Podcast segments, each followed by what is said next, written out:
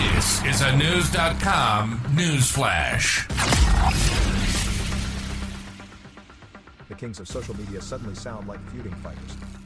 Are they really serious? Vegas Octagon, Elon Musk tweeted to Mark Zuckerberg Wednesday night. That followed Zuckerberg posting an Instagram story in which he said, Send me location for a cage match. According to Variety, this all started in early May when the founder of Facebook entered a jiu-jitsu tournament for the first time. He posted six photos on Instagram, as he won a gold and a silver medal. Won some medals for the Guerrilla Jiu-Jitsu team, Zuckerberg wrote. A follow-up video last weekend showed Zuckerberg, 38, wrestling a teammate. Starting to prepare for our MMA debuts, he wrote with a winking emoji. Musk, who turns 52 next week, responded Tuesday in a Twitter thread. He replied to a report that Zuckerberg's parent company Meta is releasing a Twitter rival called Threads. I'm up for a cage match if he is, Musk wrote.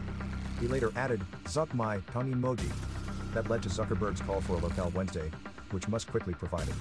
If this is for real, I will do it. Musk added when a follower offered to be his training partner. But Musk later indicated his Twitter trash talk was tongue in cheek. For one thing, he called the idea of a cage match hilarious. I had this great move that I called a walrus, Musk tweeted. I just lie on top of my opponent and do nothing.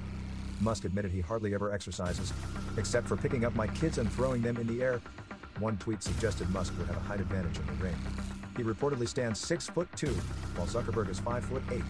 However, Zuckerberg could have the advantage in endurance, at least verbally. Facebook posts have no space limit, while Twitter posts are limited to 280 words.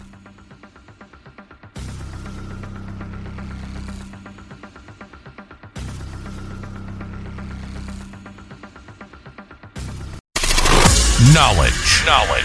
Unfiltered. Unfiltered. News.com. News.com. News.